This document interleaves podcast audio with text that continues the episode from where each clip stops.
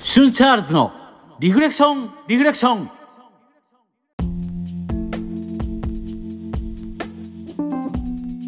皆さんどうもシュンチャールズですこの番組は普段は仕事をしながらお休みの日はサンデーミュージシャンバンドマンとして活動している僕シュンチャールズが大好きなアニメや音楽ゲームなどのお話から日々過ごす中で出会った心に響いたものリフレクションをテーマにお話ししていくサブカルトーク番組です。第23回です。ありがとうございます。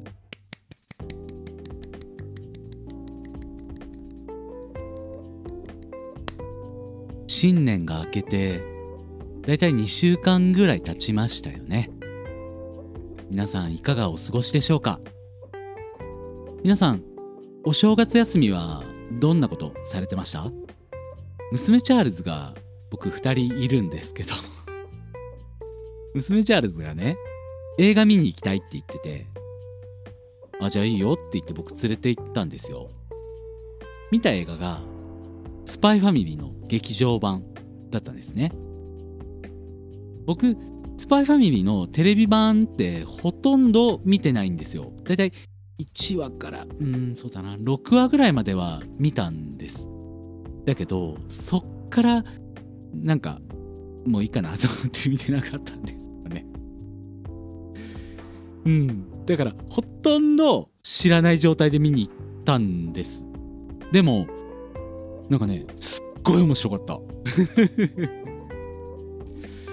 楽しめましたね。やっぱり劇場の大きなスクリーンとあとちゃんと音響の設備が整った状況。そしてやっぱ映画館って真っ暗になるじゃないですか。あの環境がすごく映画アニメを楽しむのにすごく集中できるいい環境だなと思って2時間くらいの映画でしたけど全然飽きずにずっと見てられましたね。お話も全然中だるみとかなくアクションシーンもあればギャグシーンもいっぱいあったしいやすごく面白いなと思っておすすめです。では最初のコーナー行きましょう。その後のリフレクション。前回お便り。その後のリフレクション。スペシャル回。いやー楽しかったですね。皆さんからいただいたたくさんのメッセージお便り改めて読み返してみてほんとこの番組って僕だけの力じゃできなくて皆さんがねいろんな意見くれたりとかそういうのを見て僕もそっからリフレクションをもらってまたリフレクションし返していくっていうなんか当初の目標がすごく達成できてるなってちょっと嬉しくなりましたね。そして前回の内容に対して早速お便りいただいております。ありがとうございます。まっちゃんさんからいただきました。いつもありがとうございます。最新回も視聴してます。まだ全部聞けてないのにコメントがめちゃめちゃ読まれちゃってる。もっとちゃんと書こう。ポッドキャストも聞き始めて音声だけっていうのもいいなと再認識しているところです。好きなテーマばっかり。それも毎回変わるのでなおさらですね。これからも応援してます。といただきました。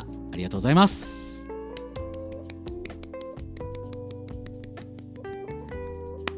いやなんかもっとちゃんと書こうっておっしゃられてますけど全然まっちゃんさんちゃんと書かれてますよ。すごくあ聞いてくれてるんだなって僕伝わってますよ。ありがとうございます。うんすごくまっちゃんさんから毎回面白かったですとか励みになってます。ありがとうございます。お便りっていいこと書こうとか感動するようなメッセージ書こうとかつい思いがちなんですけど僕も人の番組にねこう何か書くときなんかいいこと書こうって思う時あるんですけどかっこつけて。でもね単純に聞いて面白かったですとかそういうのが一番嬉しかったりするんですよ僕。なんで全然ちゃんと書こうとか思わないで思ったことを素直に書いていただければもうそれだけで本当嬉しいです。これからも引き続きよろしくお願いします。続きまして工業高校農業部牛若さんからいただきました。ありがとうございます。春リフお便り会。あっちやこっちやで名前聞いたことある方のいろんな話。面白い。最新回をちゃんと振り返れて1リフレクター的にもとても楽しかった。といただきました。りがとうございますそうこうやって改めて過去回とかを振り返って他の人がどう思ったんだろうとかそういうのを聞けるのってなんか楽しいですよね。あそういう考え方もあるんだとか作詞会とかもそうですよね。あそうやってこの人は受け取ったんだとかそういうのを見せてくれるのって心を開いてくれてるんだなってわかるというかすごく楽しいですよね。そして牛若さん1位リフレクターって言ってますからね。いいですね。皆さんもねリフレクターですって言っていただけると嬉しいです。ありがとうございます、牛若さん。続きまして、三節婚さんからいただきました。2回も読んでいただいてありがとうございます。次回も楽しみにしております。といただきました。ありがとうございます。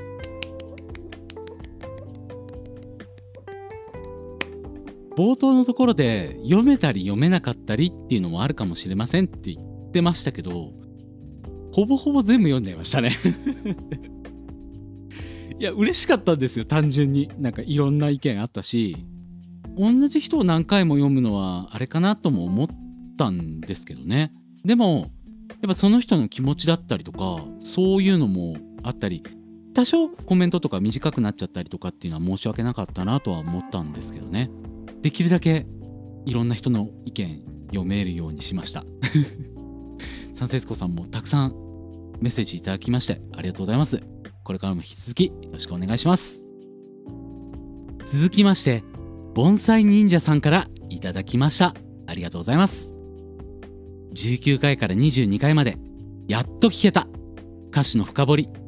3人それぞれの違った解釈がとても興味深く面白かったです。僕はマスボウさん同様、歌詞の深読み苦手です。僕も二十数年前に友達を亡くした時工業高校農業部のお二人と同じように暗い顔してたらあいつもつまらないだろうとどんちゃん騒ぎしたのを思い出して親近感が湧きましたあとお便り会油断して聞いていたら突然僕の名前が読まれて「えっ!」って声が出てしまいましためっちゃ嬉しい今年も聞いていますのでよろしくお願いします本当に面白い企画でした。またいつかやってくれると嬉しいです。といただきました。ありがとうございます。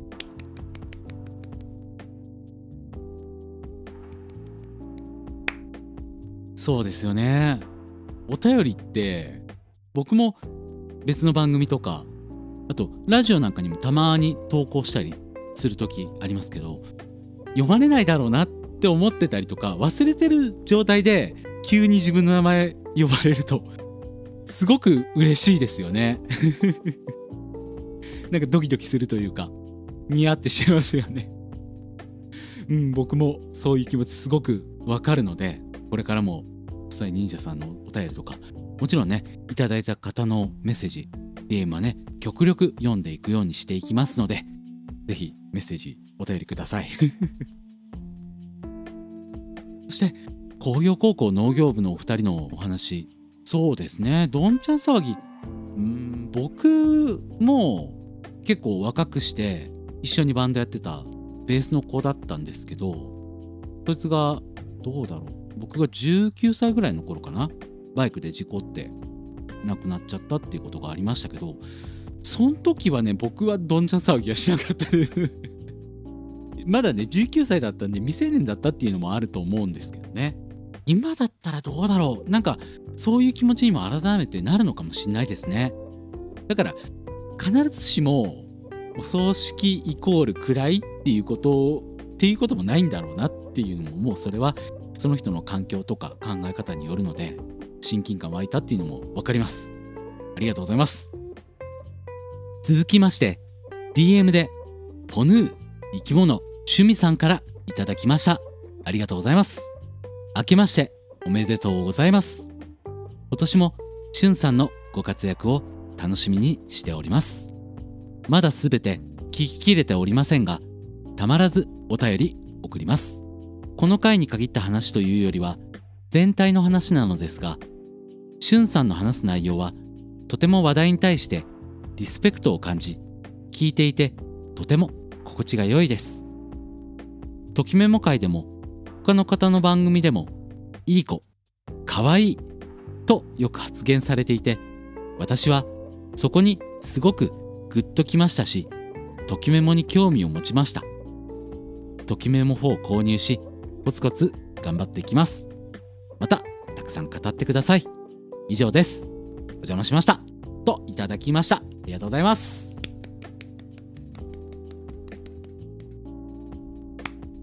リスペクトを、うん。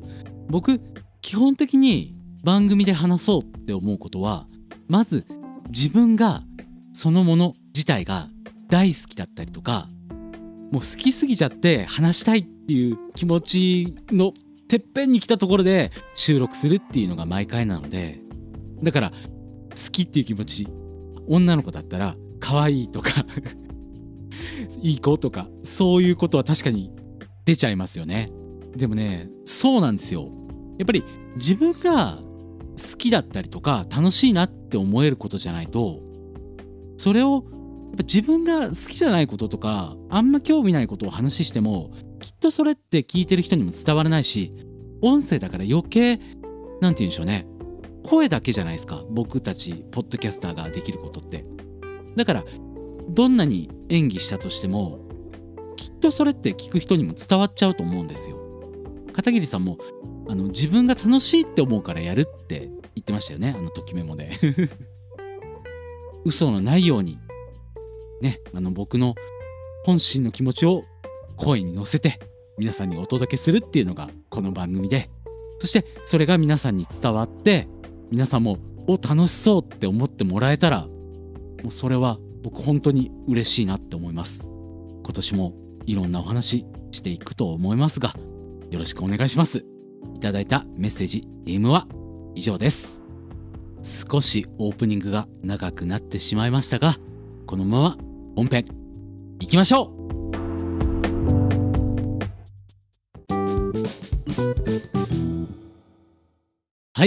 では、本編です。いやー、ついにこの日が来ちゃいましたね。今日はね、もう今日だけは許してください。多分今回は暴走します。では、今回のテーマです。俺たちのときめきメモリアル番外編虹の先生誕祭スペシャル！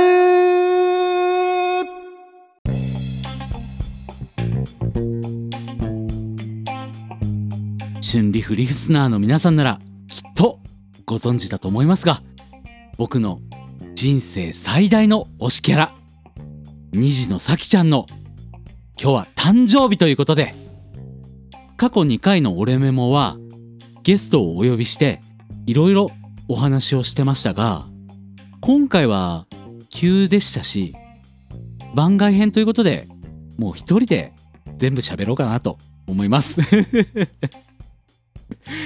常々僕は虹の咲ちゃんについて大好きですっていうのを言及していますが今日はもう虹の咲ちゃんへの思いとか魅力そんなことをねいろいろお話ししようと思います。よろしくお願いします。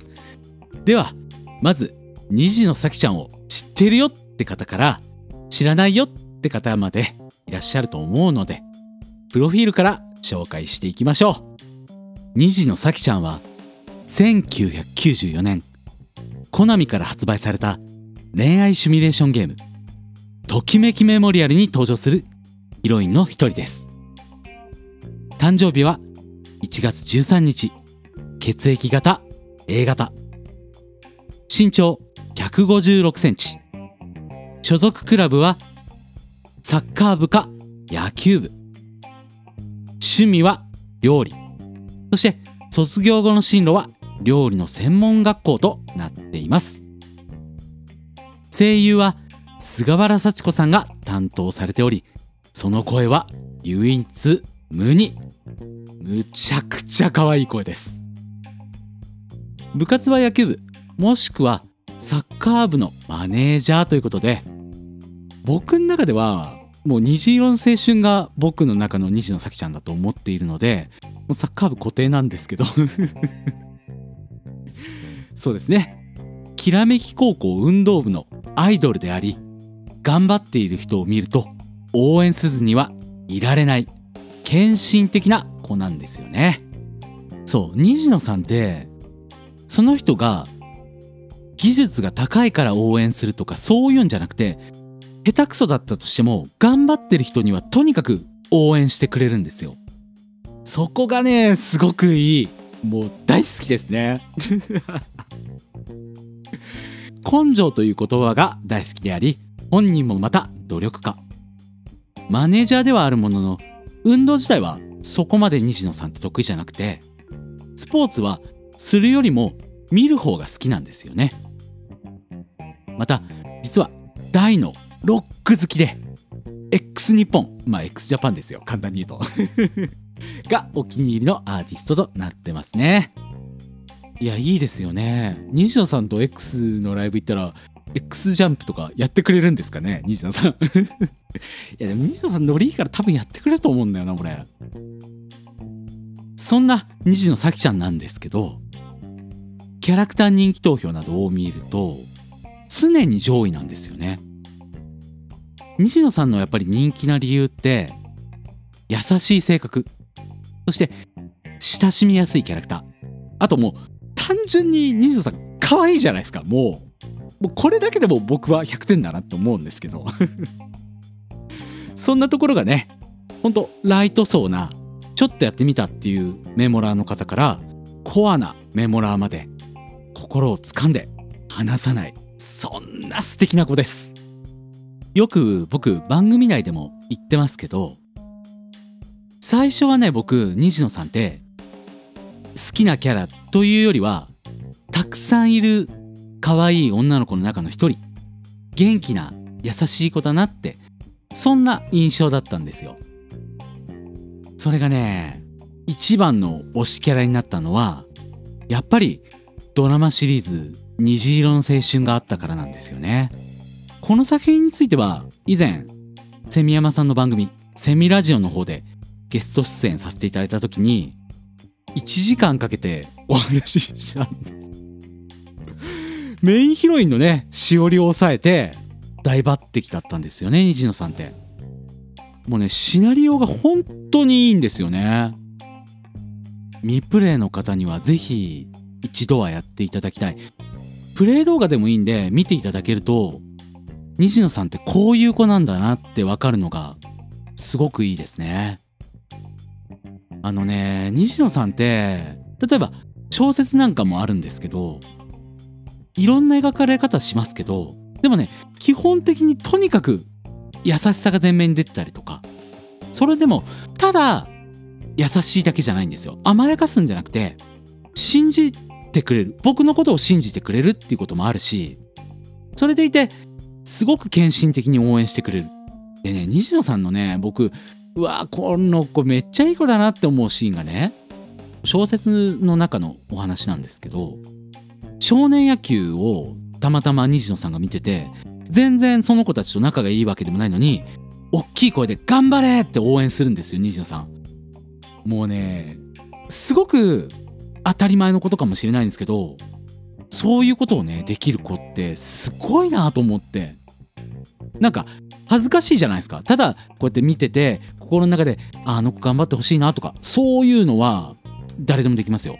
でも西野さんはそれが声に出ちゃう。もう体からその気持ちが溢れて溢れて頑張れって言っちゃうんですよね。いいっすよねそういうの。最高だと思います。全然関係ない話になっちゃった。えまた西野咲ちゃんはメインヒロインの藤崎しおりちゃんに続いて歌手デビューもしていてアルバムも2枚シングルも2枚出ています。個人的にはセカンドアルバム虹色のリトルグラフっていうアルバムが出てるんですけどこれめちゃくちゃ好きですね。西野さんってね公式でも歌を歌うのが苦手っていう設定が実はあるんですよ。聞くのは好きなんですよ西野さんも。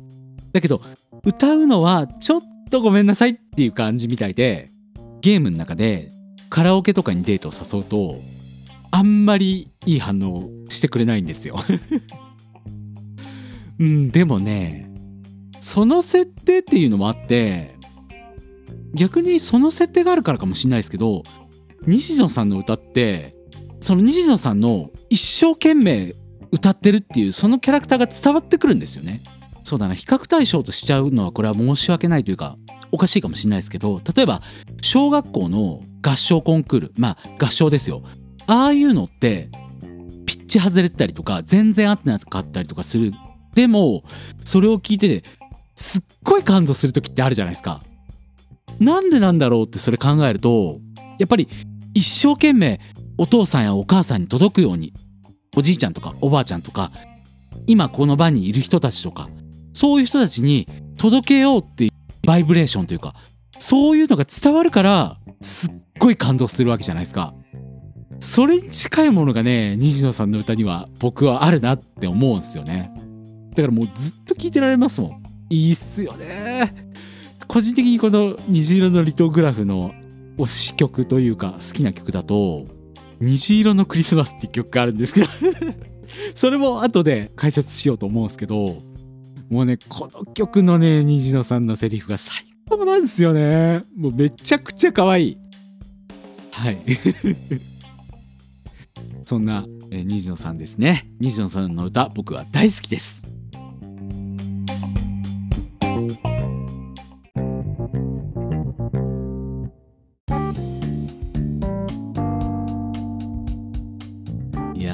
やーのっけからちょっと飛ばしすぎちゃいましたね。すいません。皆さん聞いてませんか？あの本当僕虹野咲ちゃんが大好きで溢れる気持ちというかそういうのがもう今止まんないぐらいだいぶ楽しくなってきちゃってるんですけど。はいすいません。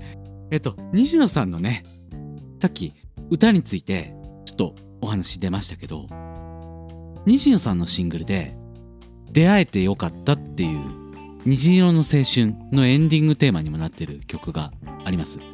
その曲のねシングルのジャケットが写真なんですね。写真の中に虹野さんがいるっていうそういうジャケットなんですけどこれどこなんだろうなと思って僕調べてみたんですよ。そしたら見つけちゃったんですよその場所を。でたまたまね東京に行くっていう機会があったんでこれいけるじゃんと思って僕聖地巡礼してきました。でせっかく聖地巡礼するならと思って聖地巡礼してるのを動画はちょっと僕嫌だったんで音声だけ野外で収録してきました。僕がね聖地巡礼してる時にどんなことを思いながら聖地巡礼してるかとかそういうのを僕の興奮具合を録音してありますのでぜひ皆さんお聞きいただければと思います。ではどうぞ。ああいよいよ次が聖地ですよ。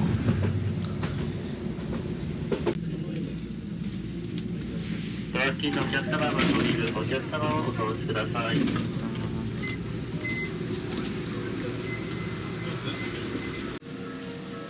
というわけで今日はですねもろもろの事情で東京に来てるんですけれども聖地巡礼に来てます。すごく緊張してるんですけどもう目の前なんですよね。いや来ちゃった。来ちゃった。来ます。着いたんですけどどうやら降りた出口と反対口みたいですね。ちょっと反対口へ移動したいと思います。あでもなんか商店街とかあってすごくいい感じのところですね。あ駄菓子屋さんがある。いいですね。なんか雰囲気があって。さあもうすぐそこです。とうとう聖地についてしまいました。ちょっと写真撮りたいと思います。いやー撮影中はもうガチのオタクでしたね僕。いや嬉しかった。すごくあのちょうど写真撮ろうと思ったタイミングでジャケットとちょっと色は違ったんですけど写真があの写真撮ろうと思った瞬間に電車が来てくれてうわすごい最高のタイミングでしたね。いやよかった。さあじゃあ次2箇所目行きたいと思います。あ2箇所目多分もうこの辺ですよ。わなんか近い近い近い近い。うわここですやん。すごいや多分もうちょっと向こうだと思うんですけど近い近い近い近い近い。うわちょっとテンション上がってきた。あここだここだ。うわうわすごもうまんまですやんこれ。すごうわちょっとすごいな。ちょっとここもちょっと写真撮ります。うわテンション上がってきた。うわ すごいな。ここを通ったのか虹野さん。僕あの今住んでるところだと結構車で移動が多いのでやっぱこうやって歩くっていうのが全然なかったのでなんか新鮮ですね。西野さんもうこの辺自転車なり歩きなりで歩いたんですかね。あのー東京住んでた時は僕もやっぱ徒歩はすごくいろんなところ歩いたりしたんですよ。だからなんかその頃のことを思い出していいですね。なんか懐かしいです。まあ、この辺は全然知らないですけどね。そうこう言ってるうちにもう次のポイントに着いたのか。ここはあ違うな。もう一個先だな。移動します。さあ前の駅から5分ぐらい歩きました。とうとうですね。今回の聖地巡礼最終目ポイントですね。あ着いちゃった。着いちゃいましたよこれ。僕の携帯の待ち受けいつもここなんですよ。その場所に来たっていうのがちょっといいっすね。あ着きました。もうまさにここですよ。よし。写真撮ろうかな。ジオタクですけど。あでもなんかいい街ですね。すごくのんびりしてる感じで。じゃあちょっと写真撮りたいと思います。すごく周りの人から怪しがられてますけど。いいです。撮ります。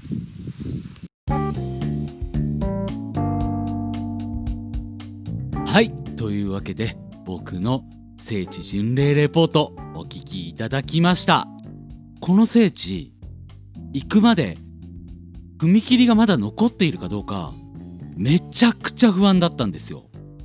今踏切ってちょっとずつなくそうっていう動きがあるからだからなくなってたらどうしようかなってすごく行くまで考えていたんですね。それこそ今だったら Google Earth とか使えば簡単にそういうのって調べられると思うんですけどでもね僕そういうのってそこの場所だけ一応調べておいてで行くようにしてるんですなんかそういうここに何があるとかそういうのを Google Earth だったりとか地図とかで調べちゃうともうそれって行く前からだいたいこうなるんだろうなって予想ついちゃうというか確認作業に結局なっちゃうわけじゃないですか。やっぱそれはつまんないよなと思って今回場所だけ調べておいて行くっていう風にしたんですね。現地に行ってで踏切があった時めちゃくちゃ嬉しかったんですよね。うんなんか去年ですね行ったのは。去年の中でもかなり嬉しい瞬間でしたね。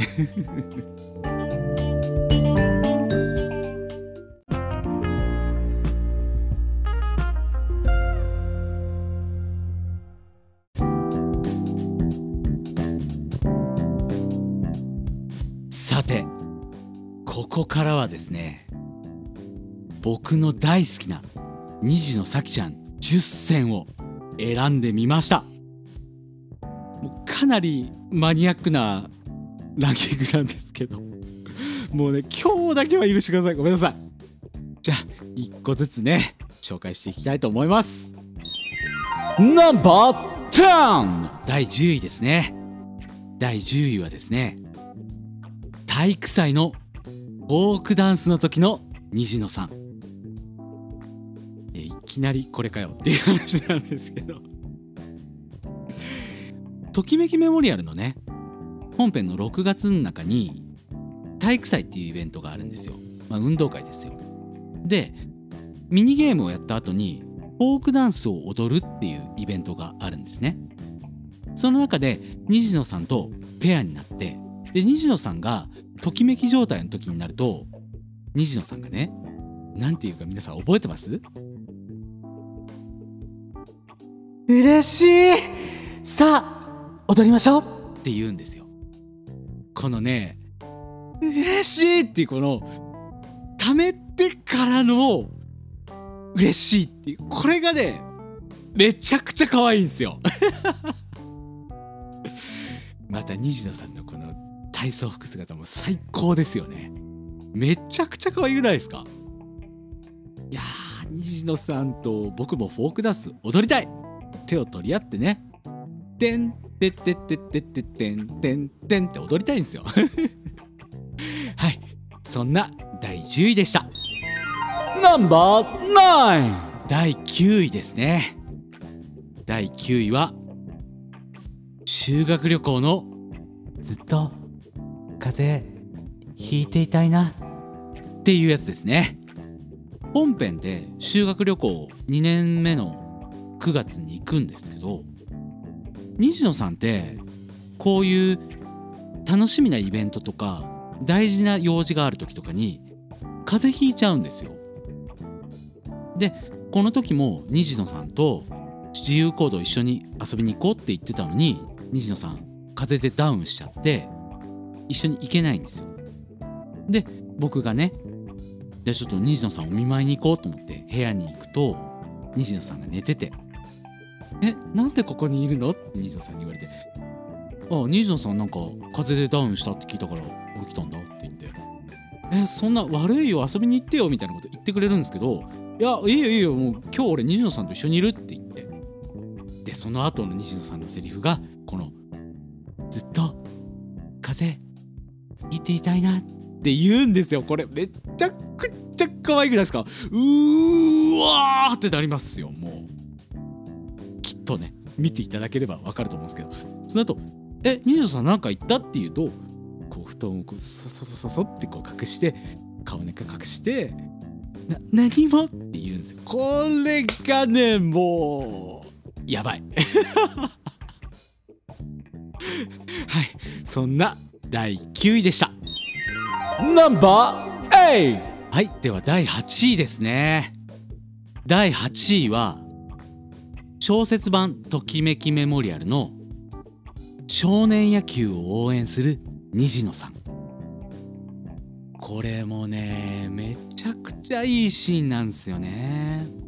小説版の「ときめきメモリアル」って一人一人にオリジナルストーリーがあるんですね。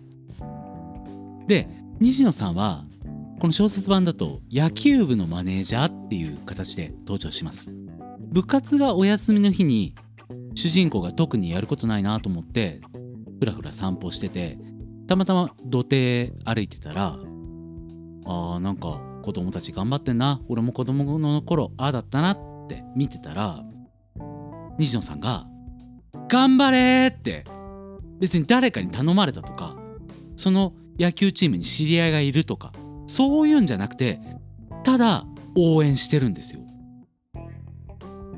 それすごいなと思って。なんかね西野さんってそういう子供にもすごく優しいんだけど別に誰かに頼まれたりとか誰かに見られてるからやるとかそういうんじゃなくてただ応援したいからやるっていう。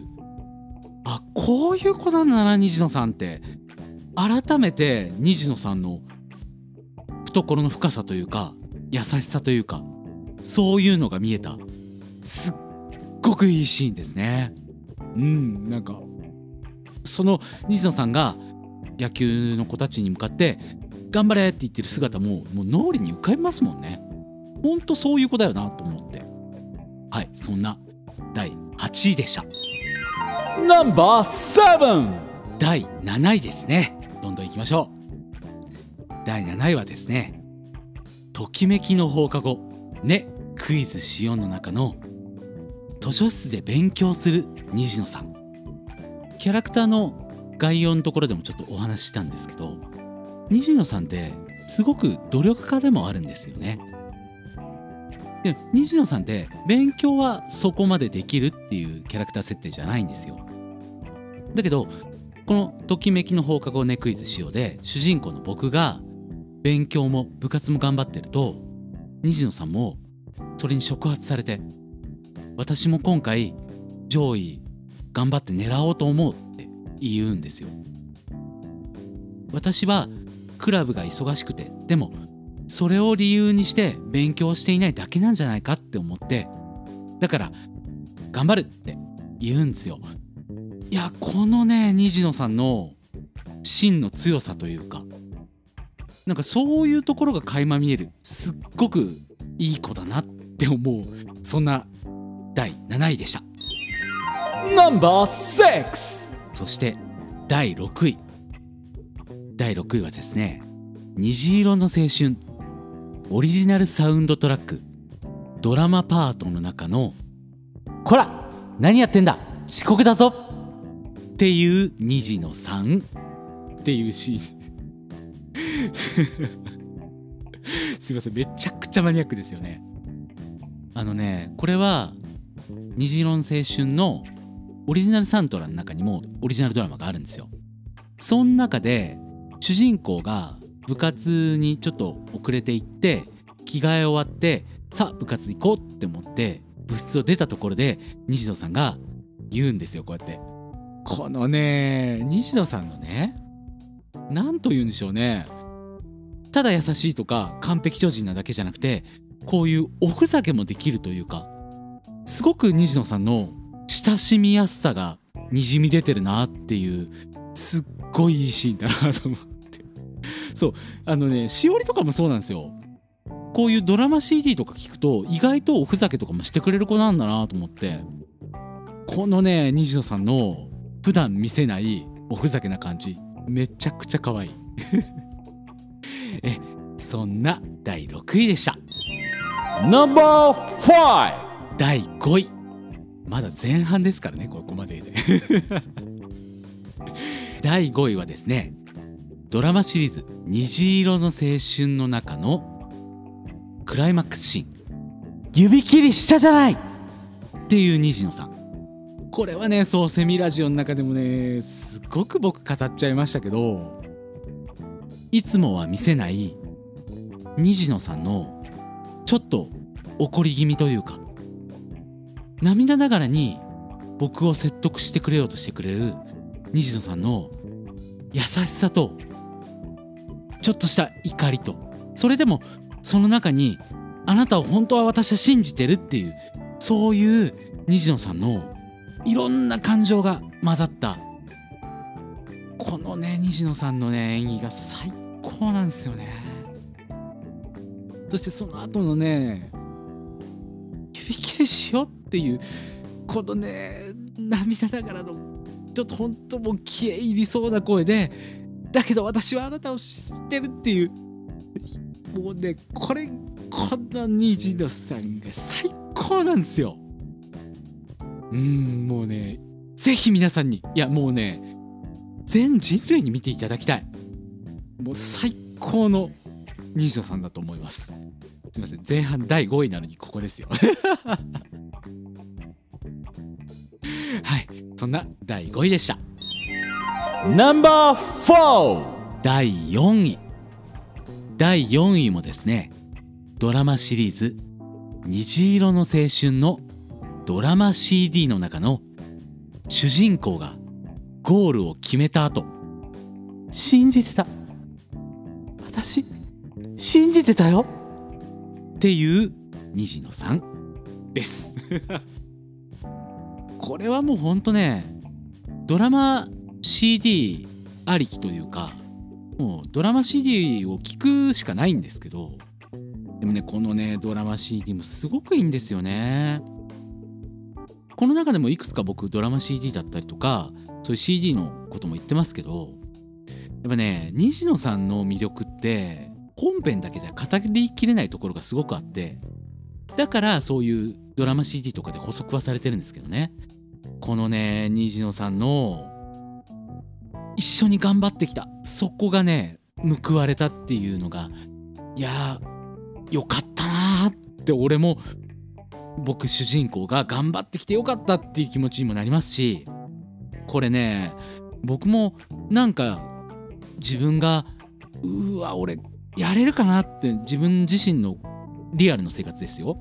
そういう時とかでも頑張ってやり遂げた時とかに脳内虹野さんがこれ言ってくれるんですよ。だからこの虹野さんのねやつは可愛い。最高だと思います。そんな第4位です。えー、ベスト3に入る前にすみません番外編行ってもいいですか？いやもうねこの10選って言ってますけどぶっちゃけ10じゃ収まらないんですよ。だからその中でもちょっと今ね話しててあこれも入れりゃよかったなって思ったのが1個あったんでちょっとそれ言ってみたいと思います。え番外編はですね虹野さんのおしゃべりピアスの中の朝起こしてくれる虹野さんこれめちゃくちゃ可愛いんですよ。僕これをデータをね入れてそれをあのガレージバンドっていう僕が今いつも録音しているソフトがあるんですけどその中にそれを取り込んでで自分の目覚まし音にしてます。だから僕のアラームは虹野さんが僕を起こしてくれてるっていう体で僕は毎日朝起きてるんですよ。これやるとねめちゃくちゃ朝起きれますよ。最高です。えそんな番外編でした。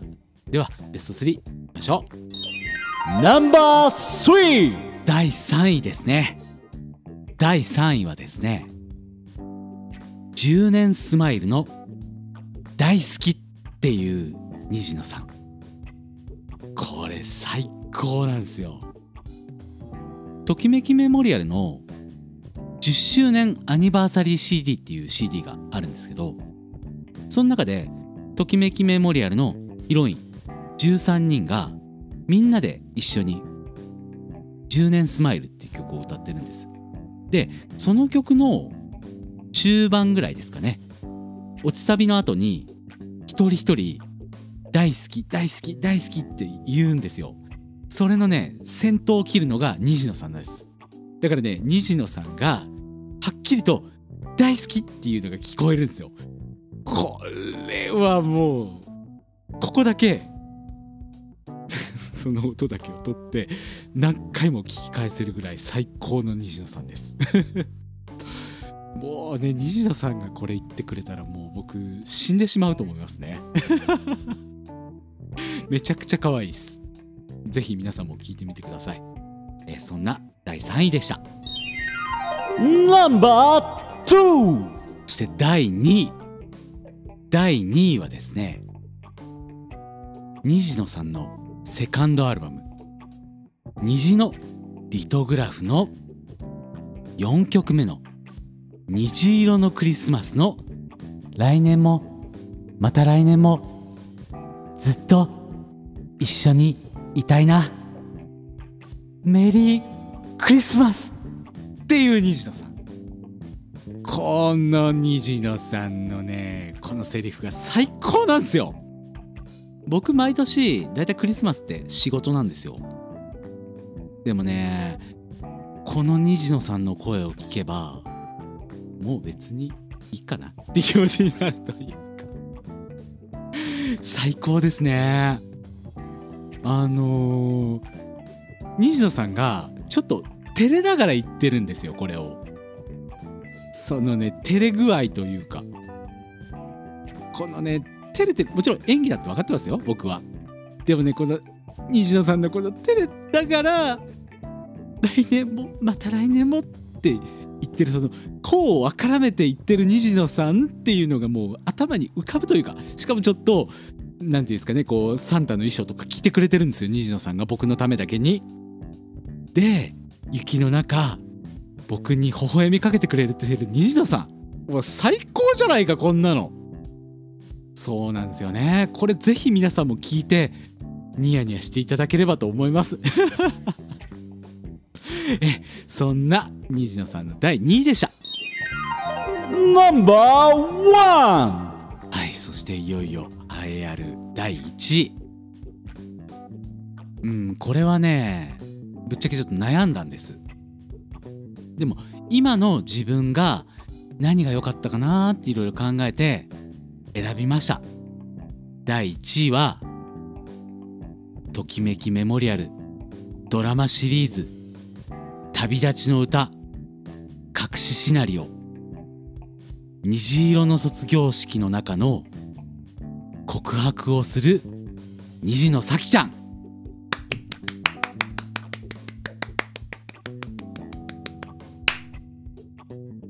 そう悩んだっていうのは本編の告白でもいいなって思ったんですよ。本編の告白がもちろん正しいシナリオだったりはするじゃないですか。でもね先日この虹色の卒業式を改めて見返してもうね泣いてしまった僕。虹野さんのね本当に応援してくれてるんだなっていう気持ちもわかるしなおかつ虹野さんがでも迷惑かなとかそういう不安そうな気持ちだったりとかまた絵もいいですしね。菅原幸子さんの演技ももう最高潮ですよこの時。最高だと思いますね。これはねもうさっきも全人類見てほしいって言いましたけどみんなに見てほしい。もう最高の虹野さんが拝めます。はいそんな第1位でした。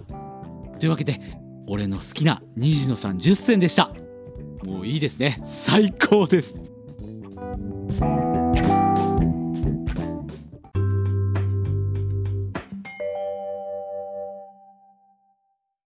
さて今回はですねここで終わってもいいかなって思ってたんですけど最後にですね虹の咲ちゃんへの思いを僕今回手紙にしたためました。これを読んでみようと思います。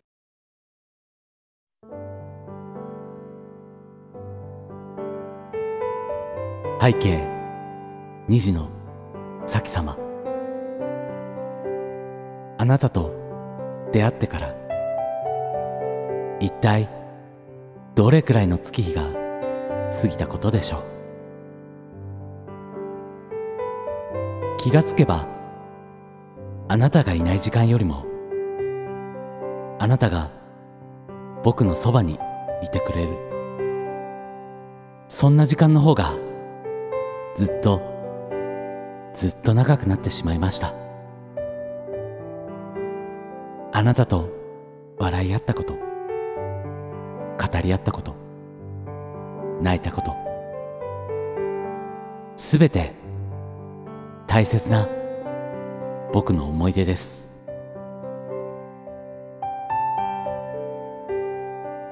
僕は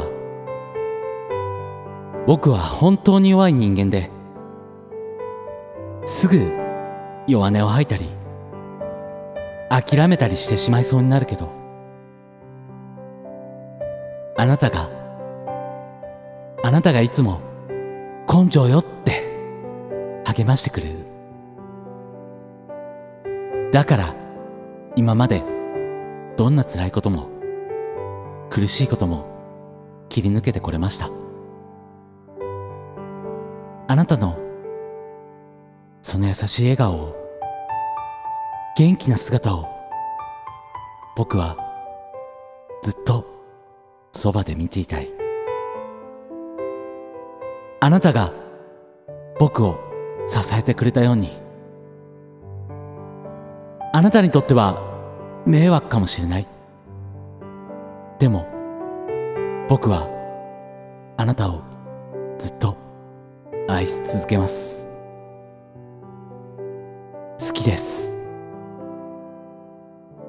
どんなことがあっても、世界中で一番あなたが大好きです。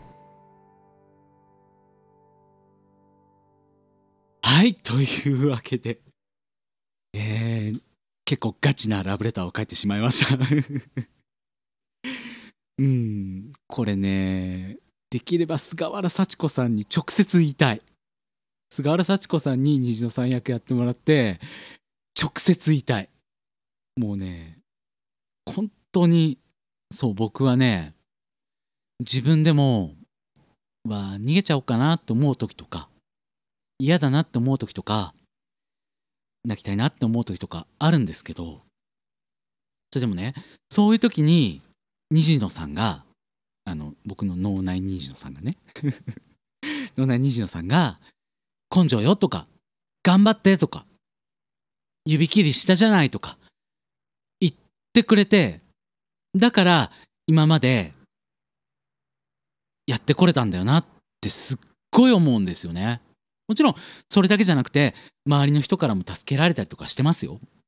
だけど僕の今の僕がいる今の僕を作ったものの半分以上は虹野さんなんだなって思いますね。本当に虹野さん大好きです。ありがとうございます、いつも。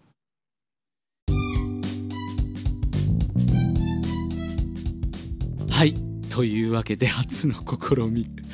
俺たちのときめきメモリアルをまさか一人でやる時が来るとは思いませんでしたけど。いや、でもね、楽しかった。すっごい楽しかった。まあ聞いた皆さんがどう思ったかわかんないですけどね。でも自分の中にある虹野さんとこうやって対話できたっていうのはすごく楽しかったな。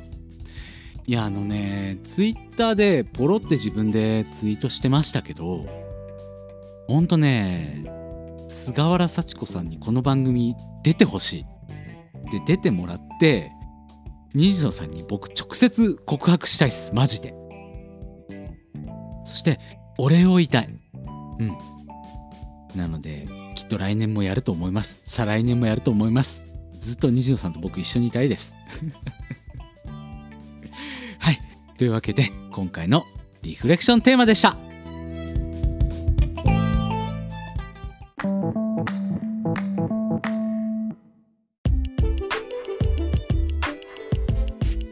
ではエンディングです。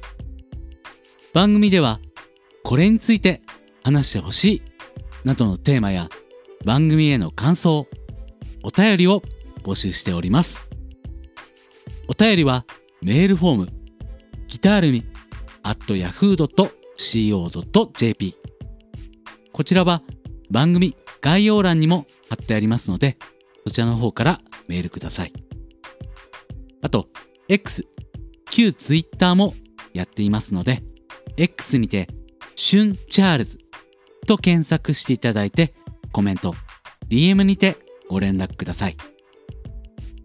番組のご感想などをポストされる場合は、ハッシュタグで、春リフ。すべてカタカナで、春リフとつけてポストしてください。X のアカウント、番組のフォローもよろしくお願いします。次回もぜひ聞いてください。では、今回はこの辺りで、シュンチャールズでした。ではまた。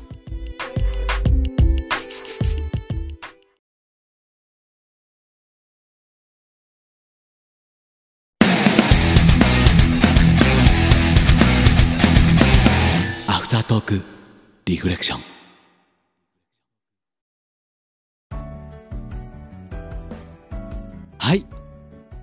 初の試みアフタートークリフレクションです。いやー本編楽しかったな。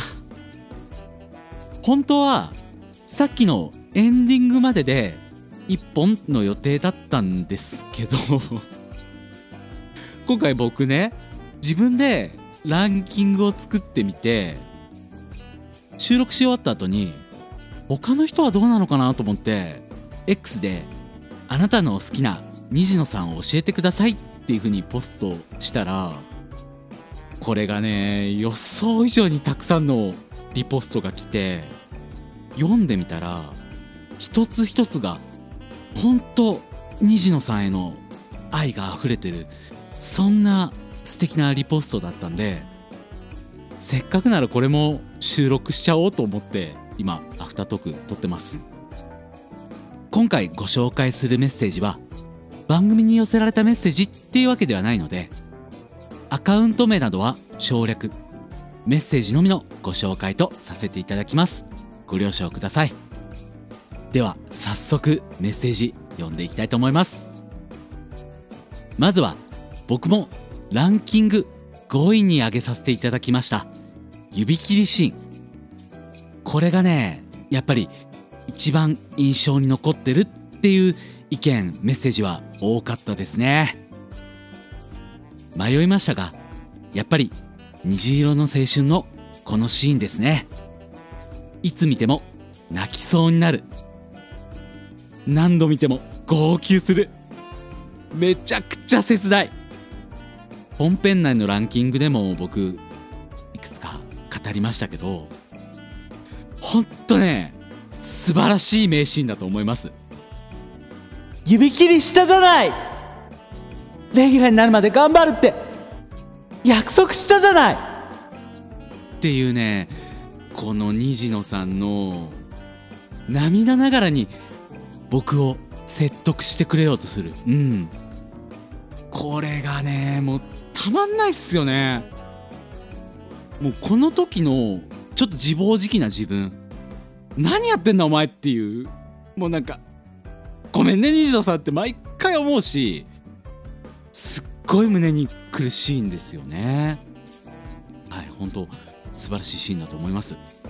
そして同じく虹色の青春から指切りシーンの翌日の留守電の虹野さんからのメッセージ。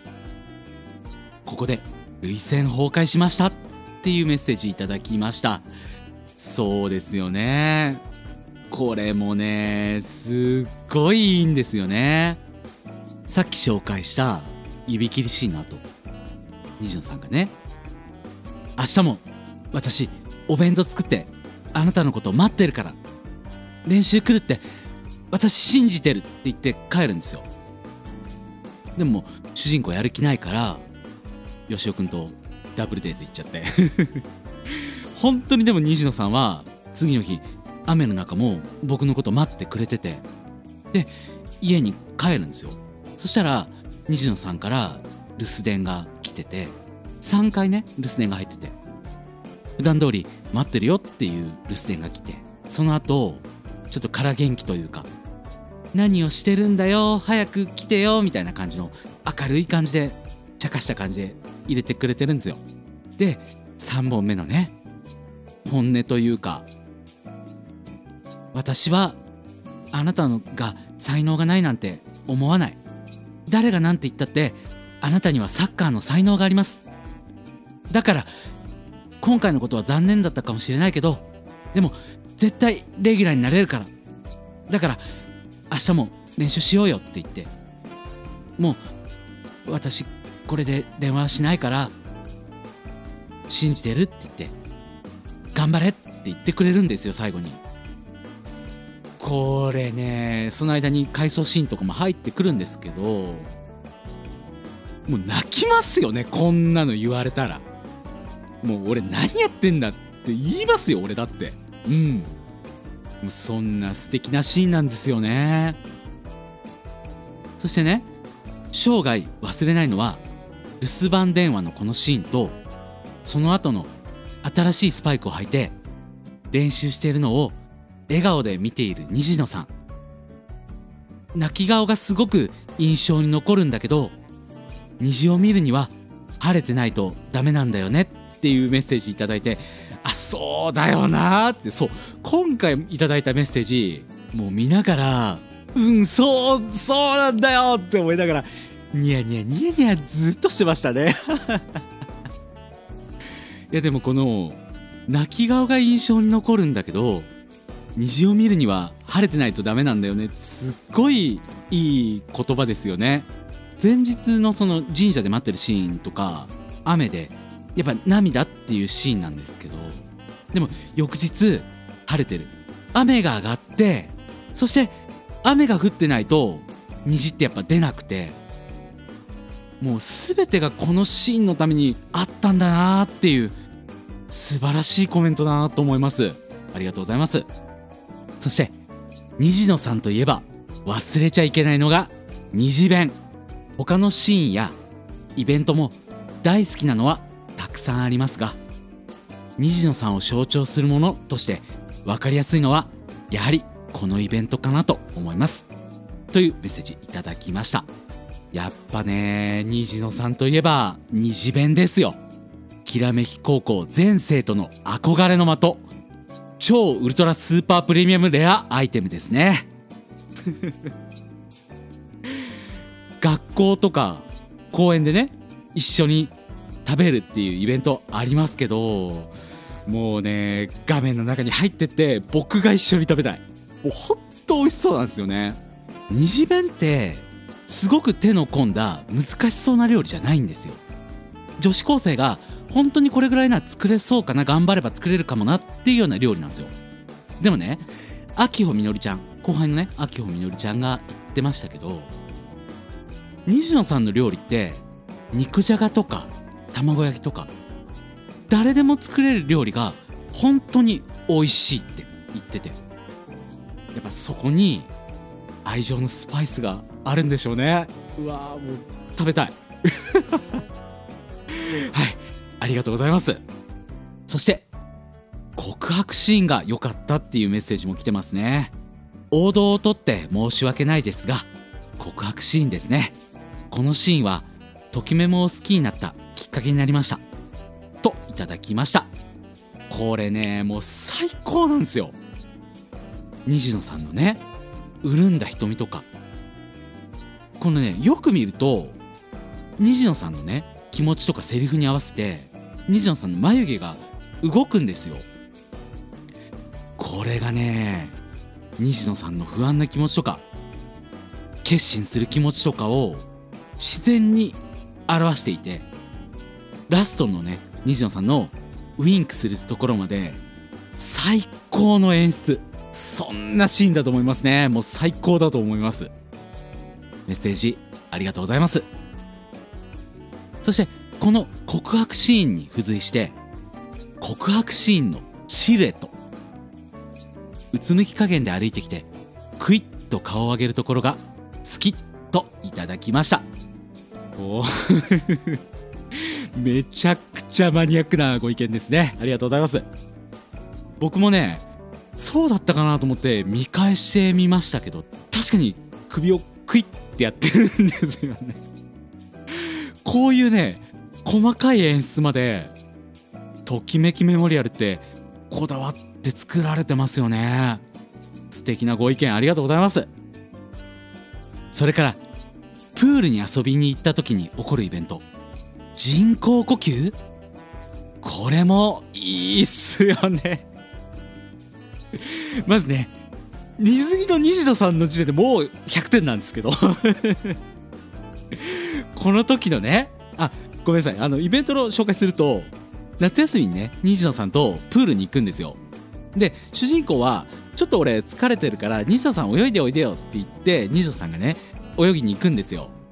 そしたら虹野さんが溺れちゃうんです。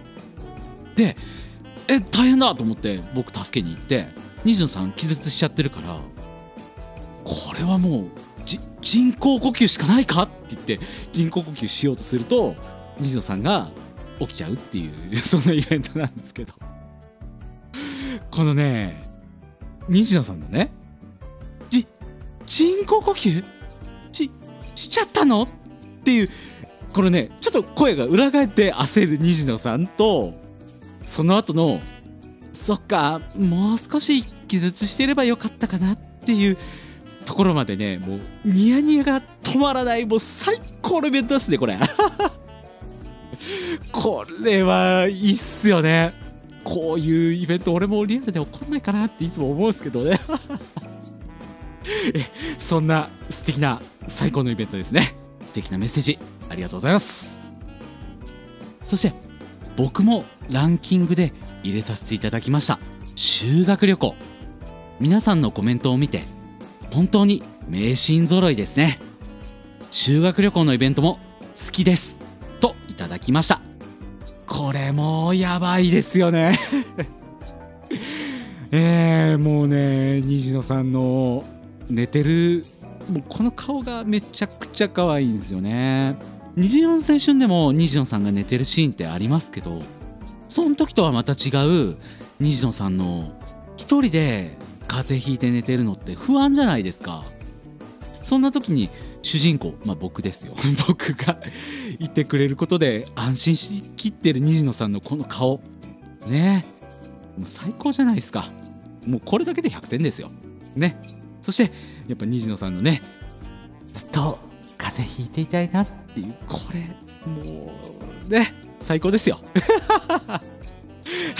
ありがとうございます。そして虹野さんの名言にもメッセージ来ていますね。あなたには力があるわ。スランプなんかに負けないで。これ夏合宿の一コマですね。そして夏合宿もう一つですね。練習頑張るのもいいけど体の調子が悪い時は無理しちゃダメよ。これもいいですよね。そして過ぎたるは及ばざるがごとし。これあれですね。初詣の時の虹野さんが僕が大凶とか引いちゃうと虹野さんが言ってくれるやつですね。そして「ときめきの放課後」ねクイズしようで出てくるセリフなんですけどもその人にふさわしいぐらい頑張っている自分でいたいの。あーいいですね。ほんとセリフ読んでるだけで虹野さんの人柄がなんか見えてきますよね。すごく虹野さんって優しいし自分自身にも厳しいというか自分を律することもできる人ですよね。ほんと素敵な人だと思います。ときめきの放課後ねクイズしようの中の雨の中の応援イベント。テニスデートが良かったです。いやーこれもね良かったんだよな。サッカー部に入ってると起こるイベントなんですけどあ野球でも起こるかな。雨の試合の日にうわ俺もう負けそうだもう無理だわって思ってる時に西野さんが雨の中ね傘もささずに僕たちを応援してくれるんですよ。でその姿を僕たちも見てお頑張ろうぜみたいな感じで強豪校に勝つっていうイベントなんですね。このね虹野さんのもう自分を捨ててでも応援しようとする姿とかその後のね虹野さんの髪をこうやって僕が拭いてあげるっていうこのシーンもねよかったな。うん。すっごいいいイベントです。えそしてテニスデート。そうこれもねときめきの放課後にしかないイベントなんですけど虹野さんがねテニスウェア着てくれるんすよ。いや白いねテニスウェアを着て。これがねまた可愛いんだ。うん。最高だと思います。はいえそしてこれも結構このイベントがすごく思い出深いですっていうコメント多かったんですけど甲子園で中途敗退した時のイベント。そうこれがね野球部入ってて最終的に優勝できればいいんですけど例えば途中で負けちゃった時とかに西野さんがね頑張ってきたのにあれなんでなんだろうって言いながらポロポロ泣くんですよ。特にイベント指示とかないんですけど西野さんがね目を潤ませながら頑張ってきたのにねってすっごい泣いてくる。わあもう俺もう来世は頑張るってすっげえ思うイベントですね。いやこのね虹野さんの涙いいっすよね。うん。素敵なイベントだと思います。メッセージありがとうございます。そして虹色の青春のウェディングドレス姿の虹野さん。これもねむちゃくちゃ可愛い。虹野さんがこのウェディングドレス着てる時にちょっと照れてるんですよ虹野さんも。恥ずかしいというか。そのねやっぱ僕虹野さんが照れてる時の顔めちゃくちゃ好きなんですよ。最高ですよね。もう着替えていいって言われてうんうんって言って僕脳裏に焼き付いたぞ。僕も焼き付けましたよこの時。次は僕の隣でって言いますもんね。もう虹野さん可愛いっすよね。うん。素敵なイベントです。続きまして虹野さんといえば何だったかな？エンディングだかその後日談だかでそれまでの思い出をアルバムをめくるようにして振り返りながら虹野さんが折に触れて一言言って最後寝ちゃった主人公に「寝ちゃったの?」みたいに言うのがあったけどあれも好きだったな。虹色の青春のラストだったかな。そうこれね。虹野さんとクリアした後にアルバムを見るっていうこのね虹野さんがね一個一個が可愛いんですよね。みのりちゃんについて。こうみのりちゃんのね写真とか見てるとあみのりちゃんと仲良さそうってやきもち焼いてくれたりとかね。いやいいっすよね。なんかその後の2人がどんな風になったかなんか声だけでも想像できるっていう素晴らしいイベントですよねこれも。またねこの声優である菅原幸子さんについても結構メッセージいただいて CD ドラマ「もっとときめきメモリアル」から今日のお題ズバリ今困っていること上田裕二の存在。そう菅原幸子さんでこの上田裕二さんあの吉尾役のね上田裕二さんとかあと主人公の高見直人君役の小野坂さんとかにすっごいいじられてるんですよね。愛されキャラだったんだろうなと思って。フリートークもこの人めちゃくちゃ面白いんですよね。クリア後に聞ける虹野さんの中の人のコメント。他にもスタジオはお菓子がいっぱいあって嬉しいみたいなのがありましたね。可愛いっていうコメントとかいただきましたね。もうほんとね菅原幸子さんの天然というかテンションの高い感じとかめちゃくちゃ素敵な声優さんですよね。このやっぱ声優さんの人柄も虹野さんの人気に一役買ってんだろうなと思っていやーいいっすよね菅原幸子さん。メッセージありがとうございます。皆さんからいただいたメッセージ読まさせていただきました。どれも本当に名シーンばっかりで一つ一つ見るたびに「そうそう」とか「うわ分かる!」っていうそんな風に思えてもうめちゃくちゃ楽しかったですし改めて虹野さんって「ときめきメモリアル」に出てくるキャラクターの一人からみんなの中に存在するそんな本当に愛されてるキャラなんだなって実感できましたねお答えいただいた皆さん本当にありがとうございましたというわけで名残惜しいんですが今回の「俺たちのときめきメモリアル番外編」はここで最後となります。ときめきメモリアル30周年。今年ね。どんなことがこれから待っているのか。もう本当に楽しみです。以上アフタートークリフレクションでした。